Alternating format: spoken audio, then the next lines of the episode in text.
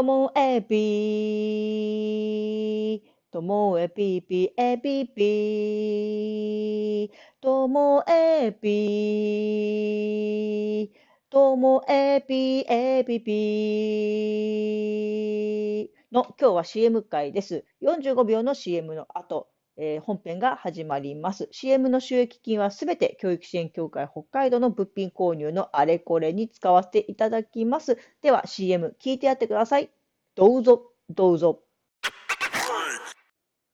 ともえぴともえぴの本編が始まります。今日のオープニングの曲ですね、久々にこうオアシスでした。オアシスのワンダーウォールです。I said maybe ってこうね、伸ばすのが特徴で、あの シーディー ではあのこの伸ばしてる maybe の部分がね、あのたまんないなっていう曲なんですけども、でもね、あの近年はもうこんなに伸ばさなくなりました。ライブで歌うときにはね、まあ、この間も話しましたけど、ライブとこう シーディー では年々こう歌い方が変わってくるなって、その方が、まあそれを楽しむのがなんかいいななんてね思っているんですけどね。で今日は全然違う話なんですけど、いやなんかね、いや私ってさそうだよねっていうお話なんです。まあ、何かと言いますと、私ね人の話をこうじっくり聞くのがまあ苦手というか得意な時もあるんですけど、こうダメな場面っていうのがあります。何かというと、持ち時間ごふんとか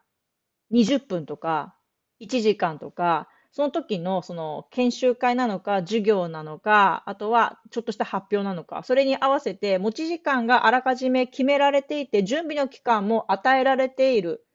そういう時になんか平気で時間オーバーしてくる人の話ってもう聞いてられなくなっちゃうっていう話なんです。まあそういう人もいるかもしれないんですけども、でもみんな多分我慢して聞いてるのか、もしくは、いや、あんまり気にならないよ。だって言いたいことあるんだからしょうがないじゃんって思うかもしれないんですけど、私はこう、全体のこう時間の長さとか、もろもろから考えて、なんか私自身がごふんって言われたらごふんで終わらせたいし、にじゅっぷんって言われたらにじゅっぷんでしっかりとこう仕上げたいし、まあ多分その時間の長さっていうのを意識して、準備することが多いし、もし準備が不足してても、その場でそのごふんとかにじゅっぷんとかいちじかんでしっかり、あの、辻褄を合わせるっていうことを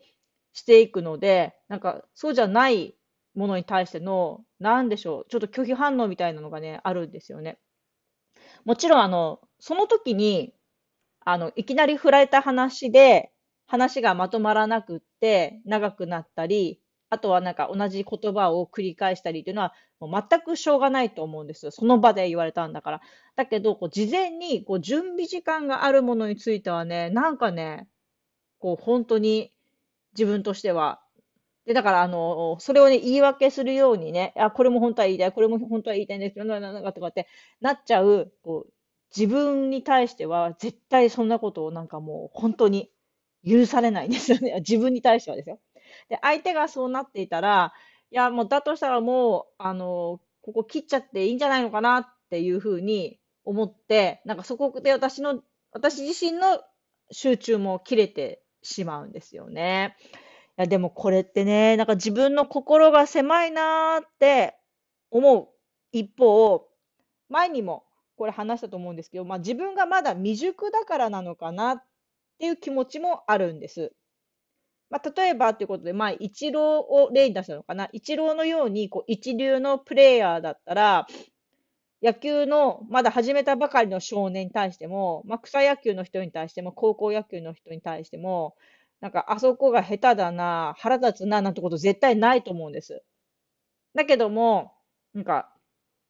野球をこう観戦してるね、おじさんとかで、野球、本当は自分そんなに上手いわけじゃないのに、口だけ達者な人とかはね、いや、そこそうじゃねえだろ、みたいな感じになるじゃないですか。だから一流の人っていうのは、人に対してそういうふうな感情を抱かないんじゃないのかなって思って。まだ二流三流だからこそ、人に対してもどうこう思うのかな。自分が頑張ってもがいてる最中だから、相手に対してもそう思うのかなって思うと、まあ、今回の件で言うと、私自身がまだ、こうもがいて人前でねこう喋ることに対してまあ、修行中の身ですから、だからこそ周りのものに対してもあの敏感に、いや、そうそうかな、こうかな、私だったらこうかな、なんていうふうに思うのかなっていうふうに思いました。まあ、そういう意味では、まあ、これは前向きに捉えて、まだまだ私はこう自分の成長を望んでいるのかなとかっていうふうに捉えることもできるんですけども、でもね、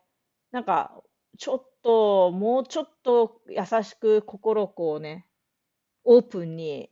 深くできないのかなっていう気持ちが、まあ、両方あるんですよね。まあでもね、自分で自分をフォローする言葉になっちゃうかもしれないけど、私はこれがやっぱり自分の、うんと、本業っていうんですか、これが自分のこう専門分野だって思ってるからこそ、こだわりがまあ強くなってしまうのかもしれません。だから自分が好きだけどそんな専門じゃないってものに対してはここまでならないですよね。うん、ということで、変なとこにこだわる私でした。なのでね、ともえぴも時々こう長くなってしまうときはなななふん超えるときもあるんです、たまに。結構自己嫌悪に陥りました。ごふんろっぷんって言ってるじゃんみたいな。ごふんろっぷんって言ってるから、なんかろっぷんごじゅう何秒までは自分で許してるんですけど、やっぱりななふんってなるとそれ違うなみたいな気持ちになってくるわけです。はい、で今日は、まあ、シーエム を入れると多分ななふんなんですけど、喋り自体はこうそれ以内で収まっております。